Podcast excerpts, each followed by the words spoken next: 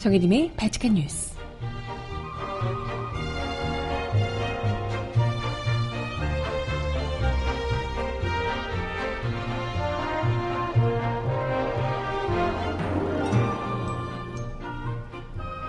여러분 안녕하세요. 바칙한 뉴스 정혜림입니다. 이명박 정부 시절 국정원이 특히 노무현 전 대통령 서거 이후에 정부 비판을 차단하기 위해 전방위적인 반박 활동을 아주 디테일하게 기획하고 실행한 정황이 드러났습니다. 그 방식들은 두 정권이 지난 지금에까지 남아서 일만 터지면 이미 고인이 된 노무현 대통령과 그 유족들을 끌고 들어와서 물타기를 하고 있죠. 최근에 정진석, 장재원 의원 이런 분들 막말만 봐도요. 이제 정말 도저히 용서할 수가 없네요. 음악 듣고 와서 오늘 이야기 함께 나눠봅니다. 첫 곡은요, 장범준이 부르는 회상 듣고 오겠습니다. 신청곡 있으신 분 주세요.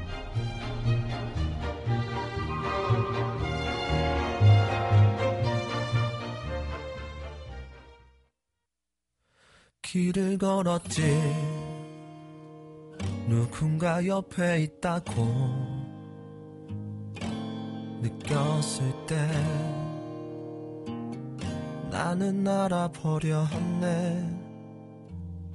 이미 그대 떠난 후라는 걸 나는 혼자 걷고 있던 거지.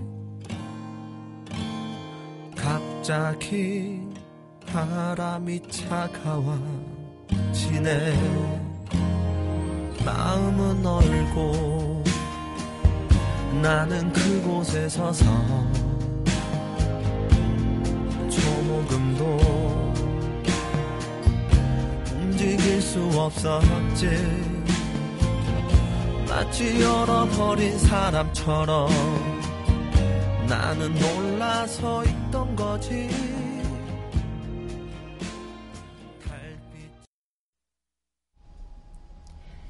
네, 첫 곡으로 장범준이 부르는 회상 첫 곡으로 듣고 오셨고요. 신청곡은 잠시 후에 전해드려 보도록 하겠습니다. 사실 지난주 금요일부터 제가 발칙한 뉴스에서 뭐 소개를 저도 막 한껏 분노해서 소개를 드리기도 했었는데 정진석 의원의 지금 이제 MB 정부를 향한 전방위적 공세를 어떻게든 피해가기 위해서 일종의 뭐랄까요 이게 어, 시선을 다른 데로 돌리기 위한 물타기를 하는 거죠. 어김없이 이명박 정부 때부터 시작해서 박근혜 정부 때까지 뭐만 하면 노무현 정부 때 그랬다. 노무현 대통령이 그랬다. 라고 하며 물타기를 했던 그대로 역시나 뭐만 하면 북풍도 안 먹히면 이제 이 참여정부 탓을 하듯이 이번에도 이제 노무현 전 대통령을 끌고 들어왔었죠. 지금 뭐 이명박 정부 시절에 있었던 댓글 공작 이런 것들이 댓글 공작 이 잘못됐다. 여론 공작, 정치 공작했던 것 잘못됐다라고 하는데 노무현 대통령 어쩌고 하면서 자기가 먼저 이제 끌고 나온 거잖아요. 정진석 의원이. 그러면서 결국은 정말 입에 담지도 못할 만큼 명예훼손, 사자 명예훼손으로 지금 고 노무현 전 대통령 유족 분들께 분들에게 고소를 당하기에 이르렀습니다. 근데 뭐 이런 상황에서도 끝까지 당당하게 사실관계를 따질 것이다. 문재인 정부가 적폐를 반복하고 있다. 국가기관을 관을 향해서 활용해서 전 정권을 죽이고 있다. 뭐 똑같은 방식 되풀이하면 또 다른 적폐 낳는다. 뭐 이런 류의 이야기를 하고 있다고 하더라고요. 근데 이게 너무 웃긴 게요. 뭐냐면 정진석 의원이 하는 얘기 자체가 똑같은 방식을 되풀이하면 또 다른 적폐를 낳는다. 이게 뭐예요? 자기들이 잘못한 걸 안다는 얘기잖아요. 자기들이 잘못한 걸 알기 때문에 복 마치 이거예요. 복수는 복수를 낳는다. 복수하지 마. 우리가 잘못했지만 너네도 똑같이 똑같은 눈될 거야? 이런 얘기예요. 뭔 소리야? 지금? 아니 지금 문재인 정부가 하고 있는 것 그리고 촛불 시민들이 그토록 이야기를 하는 건요. 복수 우리가 이렇게 당했으니까 너네도 한번 죽어봐라 이런 얘기가 아니에요. 너네가 잘못했으니까 그 잘못한 것 잘못한 것만큼 법적으로 처벌을 받으라는 거예요. 그리고 반성을 하시라는 거죠. 아니, 너네가 지금 복수는 복수를 낳는다 이런 얘기를 할 것 같으면요. 응? 애초에 니들이 가해자들이 무릎 꿇고 죄송하다고 반성이라도 했어야죠. 머리 받고 석고대죄를 해야지. 그것조차 인간으로서 최소한의 지금 몇 사람이 그로 인해서 목숨을 잃고 피해를 입었는데 그에 대한 일말의 죄책감도 반성도 없는 상황에서 복수는 복수를 낳으니까 그만하자 이런 얘기는 적어도 가해자가 정말 미친 듯이 눈물을 흘리며 죄송하다고 머리 꿇, 무릎 꿇고 머리 받고 반성을 하고 난 다음에 피해자가 너그러운 마음으로 피해자가 그걸 동의를 할 때 피해자들이 그래 복수는 복수를 낳으니까 내가 너를 죽이진 않으마. 이걸로 됐다. 너네가 그렇게까지 반성한다면 내가 받아주겠다. 인정해주겠다. 이렇게 할 때 얘기하는 거예요. 가해자들이 반성 1도 없이 머리 꼿꼿이 들고 아, 다 용서하자. 니들이 뭔데 용서를 해? 니들이 뭔데 반성하자마자 아니 니들이 뭔데 아니 복수하자마자 이런 얘기를 합니까? 가해자들이 이거 자체가 말이 안 되는 거잖아요, 그죠? 그리고 또 뭐 눈에는 눈, 이에는 이 이런 식으로 지금 얘기하는 게 아니고요. 지금 정부에서 하는 것이 막무가내로 이전처럼 기획 수사라고 없는 걸 끌고 와서 하는 게 아니라 지금 다 증거가 나오고 있는 거잖아요. 국정원 TF 자체 조사에서 내부적으로 이런 것이 있었다. 내부 지금 뭐 김관진 국방장관이 직접 했던 사인이 담겨 있는 문건이 나오고 아니 이게 무슨 기획수사고 뭐 정치 보복입니까? 니들이 하셨던 거잖아요. 그죠? 당사자들이 당신들이 직접 사인해 사인 누가 하라고 시켰나? 어? 그런 문건 하라고 시켰어요?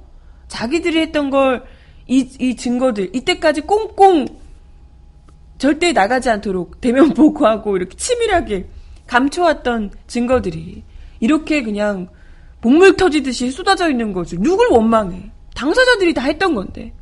이걸 지금 이제 와서 드러나고 있는 것 잘못된 불법들에 대해서 불법적인 부분을 바로잡고 그 적폐들을 청산하자라는 것인데 이걸 두고 보복이다 어쩌다 운운하는 것 자체가 얼마나 이들이 이러한 상황에 두려움을 느끼고 있는가.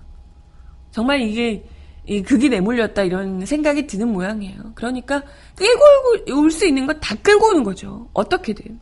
그래서 아 이게 마치 정치 쇼인 것처럼 정치 보복이고 정치적으로 뭔가 이게 일방적으로 자기들이 잘못한 게 아니라 정치적으로 서로 싸움을 하는 것, 정쟁을 하고 있는 것처럼 인식을 주기 위해서 정진석, 장재원 이런 사람들이 더 노골적으로 노무현 대통령 고인에 대한 막 정말 이게 입에 담기도 어려울 정도로 막말을 해대면서 그렇게 이제 시선 돌리기에 나서고 있는 것 아닌가 이런 생각을 거듭 하게 되더라고요.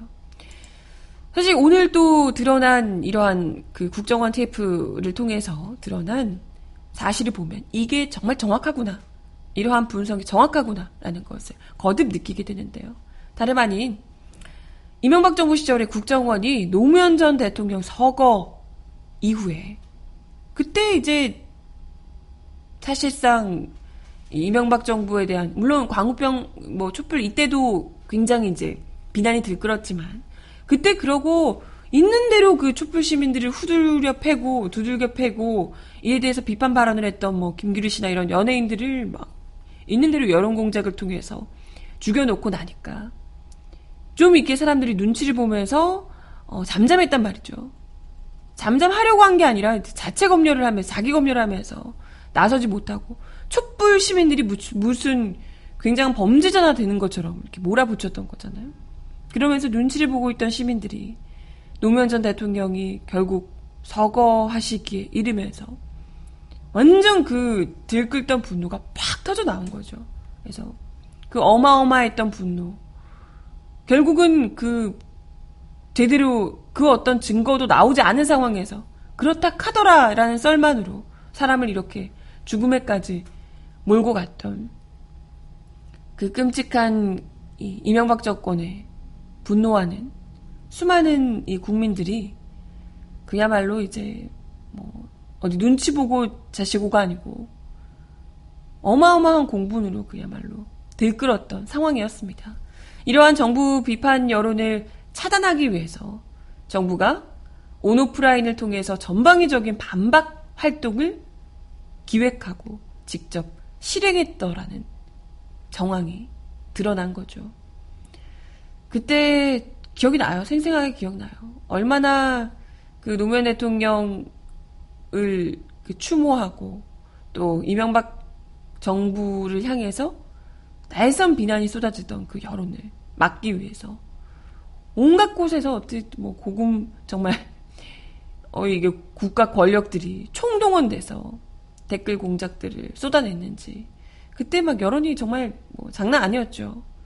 실질적으로 주변에선 정말 이명박 정권을 향한 분노가 이렇게 저도 들끓는 게 느껴졌는데 온라인상에서는 또 그걸 가지고 막 희한한 별 희한한 댓글들이 많이 달렸었거든요.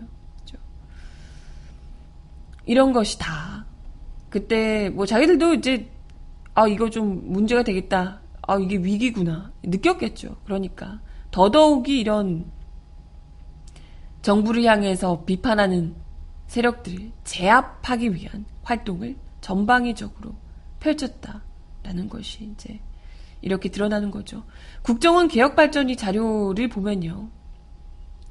원세훈 전 원장은 2009년 노무현 전 대통령의 서거 이후 이명박 정부에 대한 비판이 거세지자 이에 대한 심리전 활동을 전개하다가 여기 집중해서 전개를 한 거죠. 그리고 이후에 총선, 대선 때까지 이렇게 공격을 확대했던 것으로 확인이 되고 있는데요. 특히 노무현 전 대통령 서거 한 달 뒤인 2009년 6월에 노 자살 관련 좌파 제압 논리 개발 활용 계획, 정치권의 노 자살 악용 비판 사이버 심리전 지속 전개 등등 두 건의 보고서를 작성했다고 합니다. 여기에 현 정부 책임론 주장 이걸 결국 본인의 선택이며 측근과 가족의 책임으로 돌리라고 그리고 과거 행적을 미화하는 것에 대해서 대통령 재임 중 개인적 비리를 저지른 자연인에 불과 이런 걸로 반박하라고 어떤 식으로 이걸 지금 비판 여론들을 피해갈 것인지 반박 논리를 직접 개발한 거예요. 과거 행적들을 이제 그리워하고 이런 사람들에게 아, 이 사람은 뭐 그런 게 아니고 재임 중에 개인적 비리를 저질러서 지금 이렇게 된, 어, 자연인에 불과하다. 미화하지 못하도록 까낸이라는 거죠. 그리고 현 정부를 향해서 그때 기획수사라는 걸 과도하게 그렇게 뭐 있는 대로 허위사실 유포하고 했던 그것도 국정원 발로 아니 검찰 발로 실시간으로 그랬딱 하더라. 뭐 눈두렁 시계 뭐 이런 류의 자극적인 이야기들. 눈두렁 시계 그 단어도 국정원이 만들었다는 거잖아요. 그죠? 이런 것들이 이런 식으로 몰고 갔던 것들이 기획 수사라는 것을 국민들이 공분하고 있으니까 이걸 아 이거는 다 개인 선택이다. 지켜주지 못한 측근들과 가족들의 책임이다. 이런 식으로 몰고 가라고. 야, 진짜. 끔찍하죠. 이런 걸, 이런 논리를 사람을 죽게 만든 것 뿐만이 아니라, 전직 대통령을 죽게 만든 것 뿐만이 아니라, 이에 대한 비판 여론까지도 어떤 식으로 고인을 욕보이면서 막아낼 것인지를 치밀하게 계획해서 실행에 옮겼다는 겁니다. 실제로 국정원은 이 같은 논리를 토대로 인터넷 토론방인 다음 아고라에 300여 건의 토론글, 200여 건의 댓글 게재를 통해서 어마어마하게 전파를 했습니다. 또 2011년 5월 노전 대통령 서거 2주기에 맞춰서는 어버이연합과 협조해서 노무현 정신 운운하며 국론 분열 부추기는 종북 세력, 세력 규탄 가두 시위를 벌였고요. 국정원이 직접 어버이연합하고 협조해서 돈이 또 어, 쏠쏠 솔찬하게 돈이 또 쓰였겠죠. 국민 혈세가. 또 같은 취지의 인터넷 토론글과 트윗글을 올렸습니다. 이 모든 것들이 국정원의 전방위 적인 공세였다는 거죠. 국정원 또 이 같은 심리전을 펼치는 과정에서 보수 인터넷 매체 미디어 워치에 정기 구독 및 광고 지원. 미디어 워치가 뭔지 아시죠? 그 변희재 씨 대표로 있는 미디어워치의 정기 구독 및 광고 지원을 통해서 보도 협조란 이름으로 좌성향 인물에 대한 비판 기사를 쓰도록 유도한 것으로 나타났습니다. 아울러 북한의 연평도 포격, 도발 등 주요 현안이 있을 때마다 자유대안 지키기 국민운동본부, 자유진보연, 자유진보연은 뭐야? 한국의 위기관리소 등 보수단체 이름을 빌려서 주요 일간지에 정부의 비판적인 정치인에 대한 비판이 담긴 시국 광고를 게재하도록 직접 지시하기도 했습니다. 또 이제 우리가 다 그동안 생각해왔던, 그동안 추측해왔던 부분들이 이렇게 실제로 문서를 통해서, 증거를 통해서 확인이 되는 거죠. 원세훈 전 원장은 이 같은 활동을 전 부서장 회의와 일일 morning 브리핑을 통해서 수시로 지시를 했고요. 원장님 말씀이 수시로 나왔다는 거죠. 그리고 담당 부서는 외곽팀 등을 활용해서 심리전을 전개했다고 국정원 개발 개혁 발전위가 밝혔습니다. 원 전 원장은 특히 내부회의에서 이제 총선도 있고 대선도 있고 종북 좌파들은 북한과 연계 가지고 어떻게 하든지 간에 다시 정권을 잡을라 그러고 우리의 경우 총선이 얼마 남지 않았고 연말 대선도 예정돼 있어 부서가 관련 현안에 대해 사실을 정확히 인지해서 잘못된 주장을 반박하고 라며 노골적으로 국정원 조직을 총선 대선에 동원한 점이 확인이 됐습니다. 뭐 그냥 어제도 뭐 이야기 드렸지만 이미 나와 있는 증거만으로도 정말 빼도 박도 못하는 정치 개입, 선거 개입이고 이러한 것들이 모두 이명박 전 대통령의 관리하에 철저한 관리하에 어제 말했잖아요. 두 번 지시하고 더 늘리라고 댓글 더 늘리라고 네, 했다는 거. 정말 이건 이제 더 이상 갈 데가 없다라는 겁니다. 아유 참 미디어워치 이런 데서 얼마나 말도 아니 근데 기사라고 하는데 퀄리티도 너무 떨어지고 아니 무슨 소설 쓰나 싶을 정도로 말도 안 되는 글들을 정말 써갈기고 이런 것들 많이 봤는데요. 이걸 또 국민 혈세로 지원해 줬다는 거잖아요. 민중의 소리가 그동안 얼마나 힘들었는데. 민중의 소리는 어, 이명박 정부 때부터 그냥 박근혜 정부 때까지 그 혹독하고 살벌한 시기를 그 배고픈 시기를 보냈는데요. 정말 어, 온갖 압박과 경제적 난을 견디며 그동안 숱한 정말 열심히 했던 기자들이 돈 없어서 버티 배고픔을 견디지 못하고 민중의 소리를 떠나가고 했던 정말 아까운 인재들도 너무나도 많거든요. 배가 너무 고파서. 아, 세월이 지금 뭐 9년인데 그잖아요. 9년 넘게 그랬는데. 아무튼 참 그 시기를 견뎌온 우리 시민들이 너무 대단하고 민중의 소리도 너무 대단하고 나도 너무 대단하고 네 아무튼 갑자기 새길로 막 샜는데 아, 참. 아무튼 그 시기에 힘들었던 우리 모든 사람들 피해를 봤던 모든 사람들이 도저히 이건 지켜볼 수 없다 두고 볼 수 없다 뭐 정진석 장재원 뭐 이명박 정 측근들 이런 사람들은 정치 보복하지 마라 이런데 웃기고 있네 지금 당신들 때문에 우리 얼마나 힘든지 작냐 지금? 어? 우리가 못 봐주겠다고? 어? 그때 우리를 그토록 힘들게 만들었던 당신들. 음. 아, 복수하는 거 절대 아니고요. 불법적으로 저지른 그 행위들 반드시 처벌하게, 처벌받도록 만들겠다고. 난 너무 힘들었거든. 어? 내가 가만히 있지 않을 거야, 내가. 참. 맞아. 저보고 빈민 아나, 저 빈민 아나운서였죠. 뭐 그렇다고 지금 굉장히 제가 뭐 풍족한 거 아니지만 빈민 아나운서 그래요. 아, 여전히 박봉이지만 그래도 아 뭐 지금 저희가 정권이 바뀌었다고 해서 갑자기 민주기의 소리 월급을 정부에서 주는 건 아니니까요. 그러면 저희가 뭐 어용 언론이 되게요. 그러면 안 돼. 정권이 바뀌었다고 해서 그러면 안 되죠.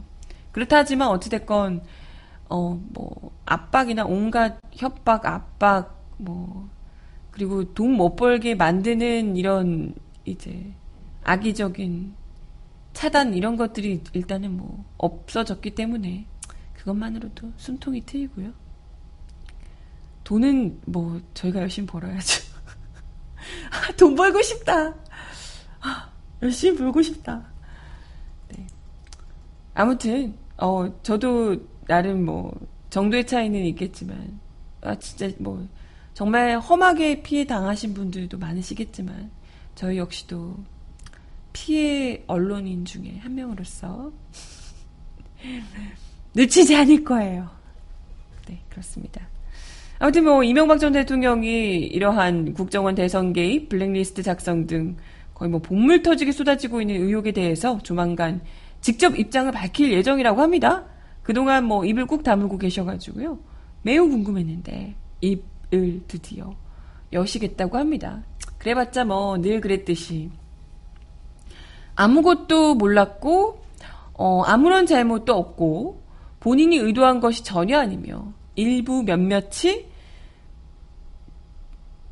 음, 과도한 충성심으로 잘못했을 수 있으나 자기가 의도한 건 없었고 그런 지시를 한 적도 없다. 자기들은 오로지 국가 안보를 위해서 했을 뿐이다. 이런 류의 이야기를 하지 않을까 네, 생각이 듭니다.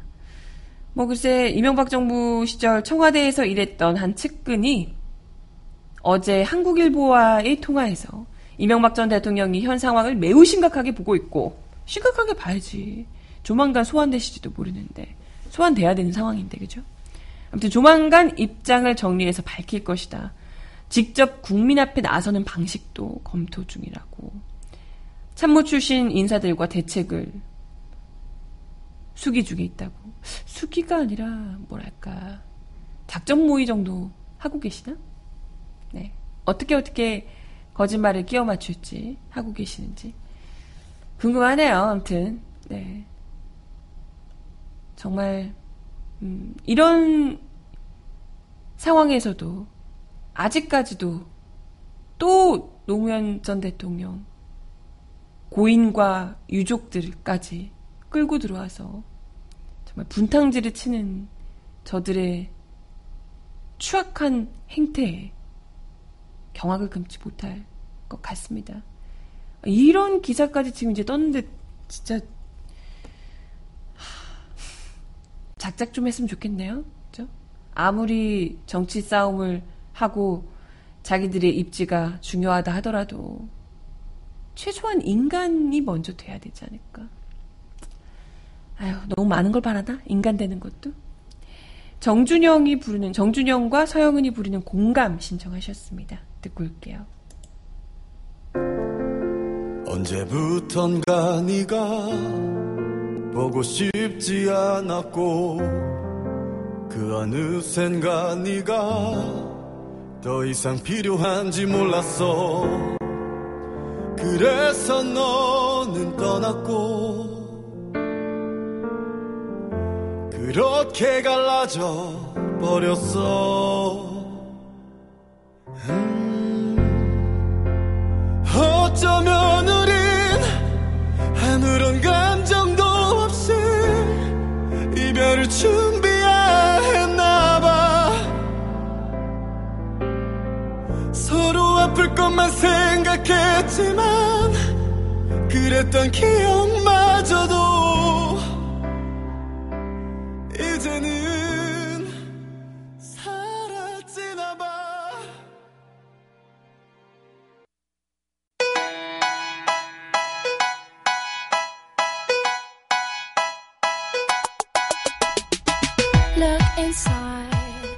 이 사람 왜 이럴까요?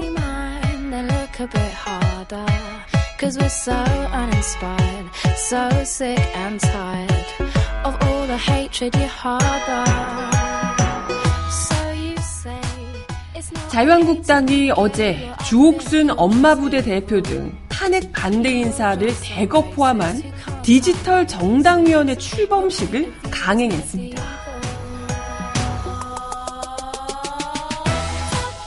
홍준표 자유한국당 대표는 이날 국회의원 회관에서 이서구 위원장을 필두로 부위원장 31명, 위원 86명으로 구성된 디지털 정당위원회에 임명장을 수여하며 정식으로 디지털 정당위를 출범시켰는데요.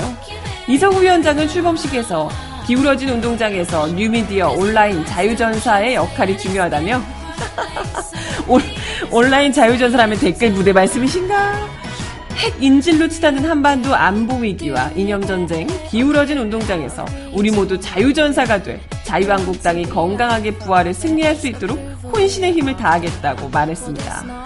유석춘 혁신위원장은 오늘 행사를 시작으로 기울어진 인터넷 운동장을 개혁하는데 우리 당 국회의원들부터 평당원까지 모두 SNS 전사가 돼야 한다며 내년 6월 지방선거에서 한국당이 인터넷 때문에 디지털 운동장 때문에 졌다는 말이 나오지 않도록 각별히 노력해달라며 적극적으로 SNS 활동을 당부했습니다. 아니 근데 SNS 전사가 된다 이런 류의 이야기는 댓글 이제 이제 뭐 다 공개됐으니까 대놓고 하시는 건가요? 댓글 선거 운동, 선거 작업, 선거 개입을 직접적으로 열심히 해야 된다. 이런 얘기를 지금 하시는 건가? 아니 뭐 이분들이 뭐 공직자는 아니 아닌가? 어 댓글 여론 조작을 그때 많이 해봤으니까 힘써주세요 뭐 이런 건가? 어르신들께서 아무튼 홍준표 대표는 인사말을 통해서 이 자리에서 나는 악플을 절대 안 본다. 악플을 보면 기분만 나쁘고 그 사람이 저를 찍어줄 그런 기대는 안 하는 게 정치라는 것이라며 악플을 쓴 사람은 인격적으로 문제가 있는 사람들이다. 굳이 그런 사람들과는 소통하지 않아도 된다. 라고 주장을 했습니다. 그러면서 선입견을 가지고 부정적으로 이야기하는 사람들이 돌아올 때까지 기다리는 것보다 우리 아군을 결집하는데 더 시간을 보내야 한다. 라고 지시하기도 했습니다. 아니요, 저기요. 정치는요, 내 편만 가지고 열심히 하는 게 아니고요. 다른 사람들을 설득하는 작업이죠.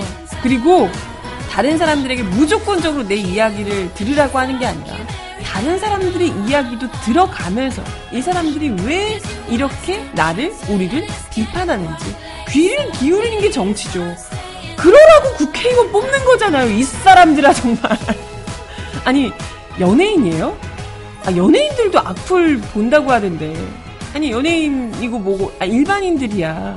악플 같은 거 보지 마라라고 할 수도 있지만, 기분만 나쁜데 왜 보냐. 아, my way, my way 내가 하고 싶은 거 하겠다. 하지만, 국민들의 대표라면서요. 국민의 귀, 이야기에 귀를 기울이겠다라고 표방하는 국회의원, 정치인들이 무슨 악플을 안 본다라고 얘기를 하면 이게 그래서 자유한국당이 그런 식이구나. 응? 악플 따위 보지 않으니까 악플이 아니고 비판하는 거예요. 제발 좀 정신 차리시라고. 아니 그리고 악플을 쓴 사람이 인격적으로 문제 있는 사람들이라고 하면 지금 그 이때까지 국정원 국방부 댓글 알바들 거기다가 민간인 외곽팀으로 있던 그 분들은 인격적으로 다 문제가 있으시구나. 에? 그래서 그냥 국민 혈세까지 받아 드시면서 인격적으로 문제가 있는 악플들을 그렇게 써 갈겼구나. 그걸로 사람을 숱하게 죽였구나. 그죠? 참. 그렇게 해서 힘들게, 힘들게 힘들게 사람들을 만들어 놓고 반성은 1도 할 줄 모르고 악플 따위 안 봐요. 왜 봐? SNS 전사가 되자! 이런 이야기를 하고 계시니 이게 바로 자유한국당이 꾸린 디지털 정당위원회 예요. 특히 이 디지털 자유한국당이 꾸린 디지털 무슨 어쩌고 하는 곳에서 디지털 소통위원회에서 무려 간부로 청와대 관제대모를 지시했다고 알려진 화이트리스트 수사를 받고 있는 지금 수사 중이죠. 주옥순 엄마부대 대표 등 친박 극보수 인사들이 대거 임명이 돼 있다고 합니다. 이것 때문에 논란이 됐죠. 아니 앵간하면 웬만하면 좀 피해갈 법도 한데요. 지금 가뜩이나 이미 블랙리스트뿐만이 아니라 화이트리스트로 또 이제 좀 수사 중에 있고 뭐 이런데 이런 사람을 굳이 조옥순 대표 국민들이 또 이미 다 알고 있습니다. 이 뭐 정말 말 많았던 인물이기 때문에 이런 사람을 굳이 또 불러와서 한 자리를 끼어차고 여론 공작을 하는데 음? 아유 또 뭐 전문가시니까 그런 방면에 아주 뭐 뛰어나시겠죠. 이런 자리에도 앉혀놓겠다 하는 건 이건 국민들 정말 어 국민들의 비판 따위는 보지 않는다. 상관없다. 니들이 욕하든 말든 난 보지 않겠다. 이게 뭐 명백히 드러나고 있는 게 아닐까 이런 생각이 들고요. 어, 그러든 말든 우리는 우리가 하고 싶은 얘기만 하겠다라는 거고. 아니 국민들 비판 따위 들을 생각도 없고, 음? 그런 얘기 자체도 들을 생각이 전혀 없고, 그리고 여전히 이미 문제가 돼서 수사를 받고 있는 사람까지 동원해서 또다시 그런 여론 공작, 조작을 아주 투사, 전사가 되어서, 아까 SNS 전사라 그랬나요? 전사가 되어서 또 선거를 앞두고 해볼 요랑이시라면, 그냥 백들끼리 좀 어디 파서, 섬 하나 파서 나가시면 안 될까요? 아, 국민들 생각 안 한다면서요. 비판하는 사람들 생각 들을 생각 없다면, 그 10% 내외 되는 그 지지율의 사람들만 데리고 자기들만 자기들끼리 그냥 가서 행복하게 사셨으면 바람이 무지무지 든다. 그죠? 네, 음악 하나 더 드릴게요. 롤러코스터의 습관 신청하셨어요.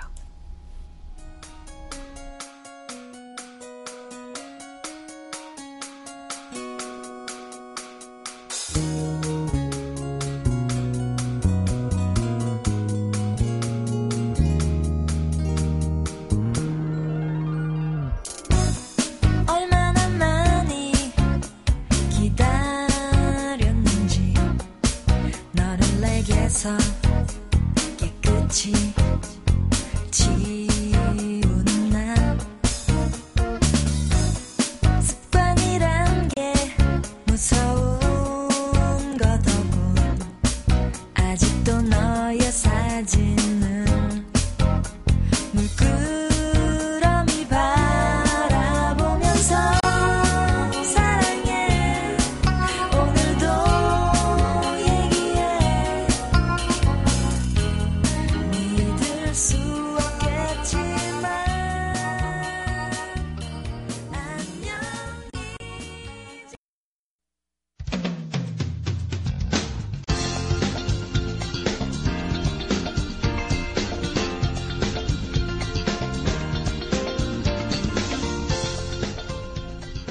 정하나의 발칙한 브리핑.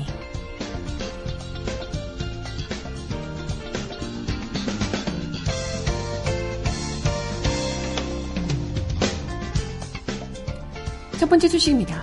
미국이 전략 폭격기를 동원해 북한의 기습 무력 시위를 강행한 데 이어 북한이 이를 선전포고라고 본다며 자위적인 대응을 하겠다고 밝혀 한반도의 군사적 긴장이 더욱 강화되고 있습니다.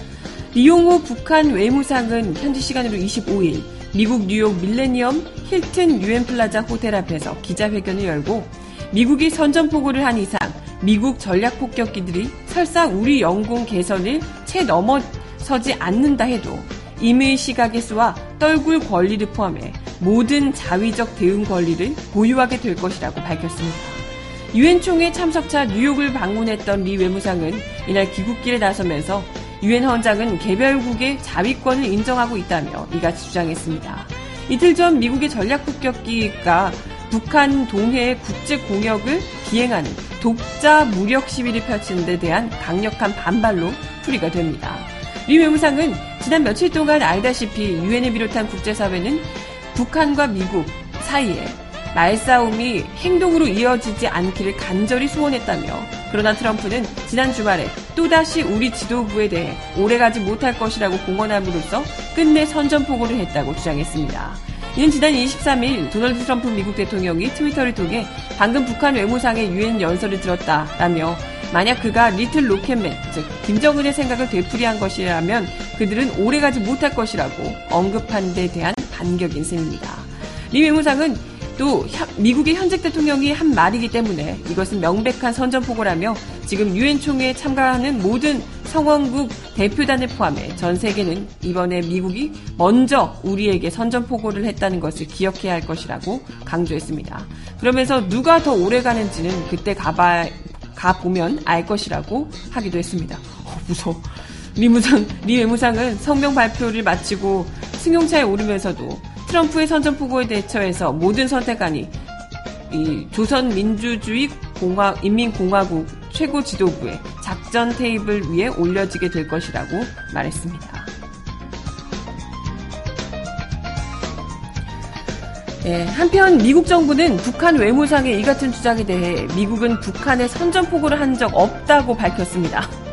세라 허커비 샌더스 백악관 대변인은 기자들과 만나 우리는 북한에 대해 선전포고를 한 바 없다며 솔직히 말해 그런 주장은 터무니없는 것이라고 밝혔습니다.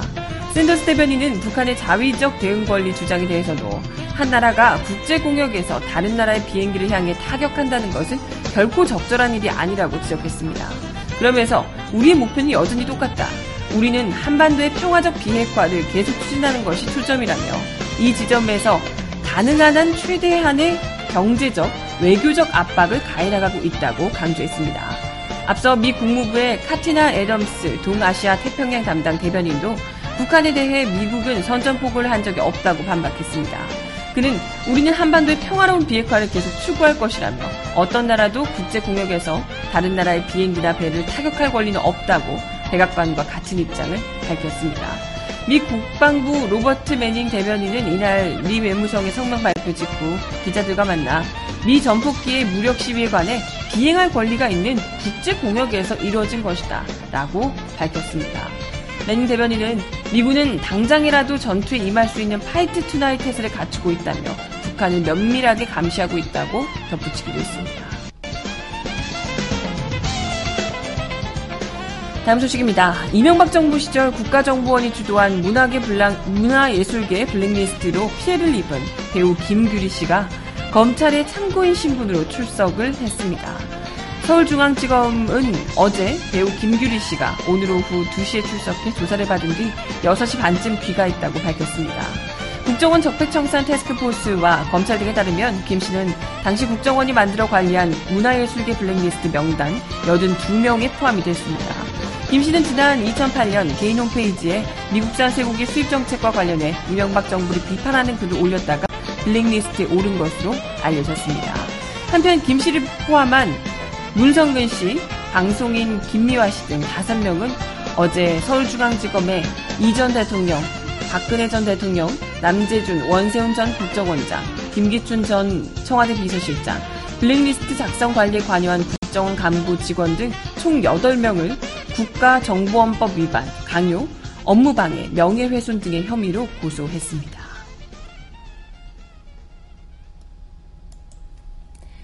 네, 마지막 곡 들려드리면서 인사를 드리겠습니다. 또, 아이유의 노래를. 아이유가 또, 신곡을, 어, 신곡이라기보다는 리메이크 앨범인데요. 리메이크 앨범을 냈더라고요. 매일 그대와를 오늘은 마지막 곡으로 아이유 목소리로 전해드리며 인사드리겠습니다.